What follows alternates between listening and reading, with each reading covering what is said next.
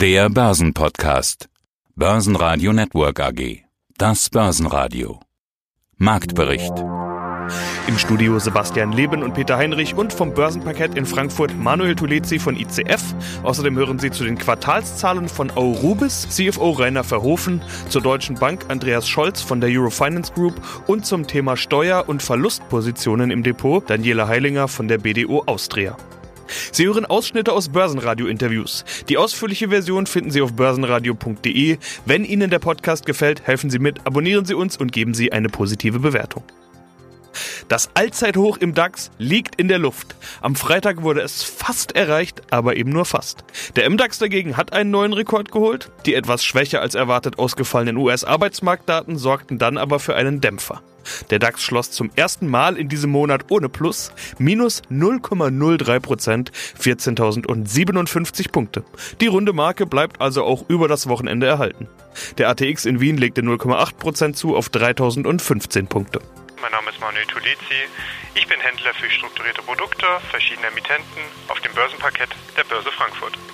Der DAX ist wieder bei 14.000 Punkten. Wer also gedacht hat, es käme jetzt der große Rücksetzer, der hat sich geirrt. Der Dow wieder über 31.000, der S&P auf Rekordhoch. Tolle Börsenstimmung also. Oder sind die Anleger schon wieder auf fallende Kurse eingestellt? Manuel, schauen wir diesmal doch gleich am Anfang schon auf die Most Actives. Was für DAX-Papiere habt ihr gehandelt? Wir hatten zwei verschiedene DAX-Papiere, Sebastian. Natürlich ein Put, ein Call, beide von der DZ Bank, der Turbo Put mit einem Strike bei 14.507 Punkten und ein Turbo Call mit einem Strike bei 12.523 Punkten. Und diese beiden Papiere wurden auch hier hin und her gespielt, da haben wir große Umsätze gesehen und so herrscht auch ein Stückchen weit eine Uneinigkeit bei den Anlegern. Schaut man sich die Woche an, eine Woche der Rekorde. Der DAX diese Woche stand natürlich gestern Abend in der Kasse plus 630 Punkte und er hat gestern sogar auf einem neuen Rekordhoch geschlossen, nämlich bei 14.060 Punkte. Und das ist die stärkste Woche im DAX seit November mit vier straighten Gewinntagen hintereinander. Und so sind wir jetzt momentan auch ein bisschen in der Lauerstellung mit den, oder beziehungsweise für das All-Time-High, das wir ja am 20. oder beziehungsweise am Februar 2020 gesehen haben bei 14.131 Punkte und das ist nun in greifbarer Nähe und da sind die Anleger aktuell sehr bullig, dass wir das Ganze dementsprechend auch erreichen können. Schaut man sich natürlich die Nachrichtenlage an, sieht das Ganze momentan sehr gut aus. Die Corona-Ängste haben wir ein Stückchen weit hinter uns gelassen und so schauen wir natürlich auch uns aktuell um, was denn den DAX bewegen könnte und da haben wir ein ganz großes Thema und das sind die Stimulus-Talks momentan in den USA. Gestern hat noch die Bank of England die Zinsen unberührt gelassen und die guten Unternehmenszahlen drücken den DAX dementsprechend auch nach vorne und vor allem nach oben. Stärkster Gewinner im DAX war auch am Freitag Bayer mit plus 2,8 Prozent. Bayer profitiert auf der einen Seite von den Fortschritten seiner Kooperationen in der Corona-Impfstoffproduktion, zum anderen hilft weiter die Einigung im Vergleich mit den US-Klägern im Glyphosat-Streit, die Bayer schon am Donnerstag zum DAX-Gewinner machte. Weitere Gewinner waren die Deutsche Post mit plus 2,6 Prozent. Hier helfen positive Analystenkommentare. Delivery Hero zeigt nach den letzten paar Tagen mit Verlusten eine Gegenbewegung mit plus 1,7 Prozent. DAX-Verlierer waren SAP mit minus 1,6%, die Deutsche Börse mit minus 1,7% und Schlusslicht Siemens mit minus 2,1%. Einblick in die vorläufigen Zahlen gab RWE, die 2020 3,2 Milliarden Euro Gewinn erzielt haben und damit die eigene Prognose übertreffen. Ja, schönen guten Tag, meine Damen und Herren. Mein Name ist Rainer Verhufen. Ich bin der CFO von der Arubis und seit Beginn 2018 hier an Bord. Ja, dann wollen wir die Quartalszahlen natürlich noch nennen. Das ist ja der eigentliche Anlass, weshalb wir uns heute unterhalten. Q1. Das operative EBT, also der Vorsteuergewinn, ist auf 82 Millionen Euro gestiegen. Im Vorjahr waren es 31, mehr als verdoppelt also. Ich habe mich gefragt, ist das eigentlich dann ein sehr gutes Jahr gewesen oder vielleicht auch ein Basiseffekt, also dass das Jahr davor vielleicht gar nicht so gut war? Wie schätzen Sie es ein, beziehungsweise wo ordnen Sie es ein?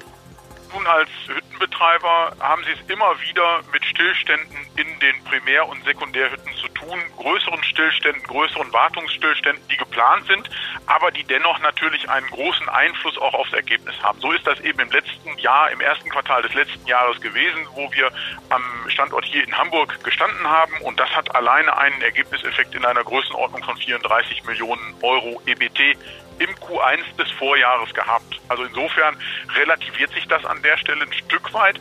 Nichtsdestotrotz profitieren wir natürlich von einer guten operativen Stabilität in unseren Primärhütten, aber auch in den Sekundärhütten und von der sehr guten Situation am Markt, die wir aktuell sehen. Ja, und dann haben Sie noch die Angabe gemacht, dass Sie im Vergleich zum letzten Geschäftsjahr von einer erhöhten Anlageverfügbarkeit ausgehen. Äh, woran liegt das? Ich glaube, das ist so ein bisschen das, was ich gerade bereits beschrieben habe. Es zahlt sich am Ende aus, dass die Hausaufgaben gemacht werden. Wir haben hier in unser Smelter-Network, wie wir das nennen, investiert. Wir haben umfangreiche Erneuerungen, umfangreiche Verbesserungen durchgeführt in den letzten Jahren. Und das zahlt sich jetzt eben durch diese höhere Anlagenverfügbarkeit, durch weniger Wartung, durch weniger ungeplante Wartung, durch weniger Ausfälle zahlt sich das aus. Und das am Ende bleibt es unterm Strich dann bei einem besseren Ergebnis übrig. Ja, und das Ergebnis soll noch viel besser werden. Sie haben gesagt, die Integration in Belgien und in Spanien, die geht schneller als ursprünglich mal erwartet. Das alles bringt Effekte, dass das EBT, das operative EBT im Geschäftsjahr auf 270 bis 330 Millionen Euro erhöht werden soll. Was würden Sie denn für einen Ausblick geben? Wird das ein, ich habe ja gerade schon versucht einzuordnen, das letzte Jahr zum vorletzten Jahr. Was würden Sie für ein Label denn drüber kleben, wenn wir über dieses Geschäftsjahr schauen? Wird das ein richtig gutes Jahr? Das wird definitiv ein richtig gutes Jahr. Wir haben sehr viel Rückenwind aus dem Markt. Wir haben eine gute operative Performance in unseren Werken. Wir kommen mit vielen Themen deutlich schneller voran, als es ursprünglich angedacht war. Sie haben gerade die Metallo-Integration genommen, wo wir jetzt erwarten, dass wir 15 Millionen Synergiepotenzial bereits in diesem Geschäftsjahr heben werden und noch weiteres Potenzial kommen werden kann. Wir kommen in unserem Performance Improvement Programm, also in unserem Kostensenkungs- und Effizienzsteigerungsprogramm ebenfalls sehr, sehr gut voran. Wir werden dort Effekte in diesem Jahr in einer Größenordnung von 70 Millionen Euro haben, sodass wir in diesem Jahr definitiv von einem sehr guten Jahr sprechen können. Mein Name ist Andreas Scholz vom Finanzplatz Frankfurt. Ich bin Vorsitzender der Geschäftsführung der DLV Eurofinance Group. Wir richten einmal im Jahr die Eurofinance Week aus und hier mache ich jede Woche unseren Eurofinance Weekly Talk mit den Nachrichten sozusagen vom Finanzplatz Frankfurt zu den Börsen und den Kapitalmärkten. Und wir hatten kürzlich über die Berichtssaison der US-Banken gesprochen. Die machen ja immer den Anfang. Jetzt war auch die Berichtssaison der deutschen Banken dran, allen voran die Deutsche Bank. Und da sehen wir erstmals seit sechs Jahren wieder Gewinn. Und das ausgerechnet im Corona-Jahr. CEO Christian Sewing zeigt sich auch für 2021 recht optimistisch. Andreas, wie ist die Lage bei der Deutschen? Ja, eure Hörerinnen und Hörer waren gut vorbereitet, weil wir haben ja gesagt, das ist ein Vorgeschmack sozusagen, das, was wir da aus den Vereinigten Staaten gesehen haben, von den großen US-Banken, von den großen US-Investmentbanken, diese starken Zahlen des vierten Quartals und der gute Auftakt auch in das neue Jahr. Das könnte auch sich in gewisser Weise so bei der Deutschen Bank zeigen und das war dann auch so. Die Deutsche Bank hat es wirklich geschafft, die Trendwende zum Positiven raus aus der roten Zone, raus aus der Verlustzone in die Gewinnzone und das nach sechs Jahren, du hast es gesagt. Ja, das ist nicht schlecht. Allerdings muss man sagen, nicht in der Breite war man erfolgreich. Es war wirklich der Hebel Investmentbanking. Und die Deutsche Bank kann froh sein, dass sie sich nicht komplett aus dem Bereich äh, verabschiedet hat. Sie hat ein bisschen gestutzt. Wir erinnern uns an die Diskussion um das Thema Kultur. Neue Kultur sollte her, eine neue Deutsche Bank. Aber für Sebing war auch klar, eine Deutsche Bank, die ein Global Player bleiben will, mit starken Wurzeln in Deutschland, aber weltweit unterwegs, die kann und darf nicht auf das Investmentbanking verzichten. Und das war eine gute Entscheidung, denn das Investmentbanking war einfach der Ertragsbringer schlechthin im letzten Jahr. Das hat den Hebel ausgemacht. Immerhin dort in diesem gesamten Bereich gab es einen Gewinn von 3 Milliarden Euro vor Steuern und eine Eigenkapitalrendite von fast 10 Prozent. Wir wissen aber alle, die Volatilität ist sozusagen der Hauptcharakter des Investmentbankings. Das kann auch mal wieder anders laufen. Pandemiegetrieben war es aber eben ein starkes Jahr. Viele brauchten Beratung. Das Anleihegeschäft hat floriert. Im Devisenmarkt war man stark. Im Bereich Derivate war man stark. Und das hat einen Großteil des Ergebnisses ausgemacht. Die sogenannten stabilen Geschäftsfelder, Unternehmerbank, Privatkundenbank und auch das Asset Management, die hinken da hinterher. Das Ergebnis beim Investmentbanking, Sebastian, war dreimal höher als bei allen anderen stabilen Geschäftsbereichen zusammen. die sollen eigentlich mal 70 Prozent des Erfolges ausmachen. Also da hat Seewing noch einiges zu tun, aber er hat sich auch sehr positiv geäußert für das Jahr 2021, sprach von einem sehr guten Start in das neue Jahr und natürlich will man auch in diesem Jahr wieder einen Gewinn machen und er hat schon eine Dividende in Aussicht gestellt dann für das nächste Jahr. Also die Bank scheint insgesamt auf dem richtigen Weg zu sein. Transformationskosten wurden gut weggesteckt und auch die Risikovorsorge, das haben wir ja auch besprochen in den letzten Wochen, mit 1,8 Milliarden Euro im Rahmen der Erwartungen. 0,4 Prozent macht es aus des gesamten Kreditbuches.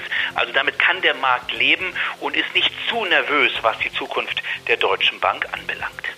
Guten Tag, mein Name ist Daniela Heilinger. Ich bin Textpartnerin bei der BDO Austria in Wien und habe mich auf die Besteuerung von Kapitaleinkünften spezialisiert. Also, Sie sind quasi unsere Steuerexpertin der BDO Österreich. Was macht die BDO? Unternehmenssteuerrecht, Immobiliensteuerrecht, internationales Steuerrecht, Besteuerung von Kapitalvermögen, Transaktionen, Zölle, Abschlussprüfungen und noch etliches mehr. Und, und Consulting auch noch dazu. Ja, um quasi nur einen kleinen Teil zu nennen. Ihr Fachgebiet ist quasi auch mit der Börse verknüpft, mit dem Vermögen. Das Börsenjahr 2020 war ja ein extremes, extremer Drawdown und extreme Rekordkurse. Trotzdem gibt es ja den ein oder anderen Anleger, der 2020 mit Verlustpositionen im Depot zu kämpfen hat. Ja, wie kann er denn jetzt vorgehen? Das kommt jetzt darauf an, ob einerseits das Depot im Inland oder im Ausland ist, beziehungsweise ob die Verluste schon realisiert wurden oder nicht. Na, dann gehen wir doch mal verschiedene Szenarien durch. Machen wir doch mal das Einfachste. Im Inland und schon realisiert, vielleicht verkauft 2020.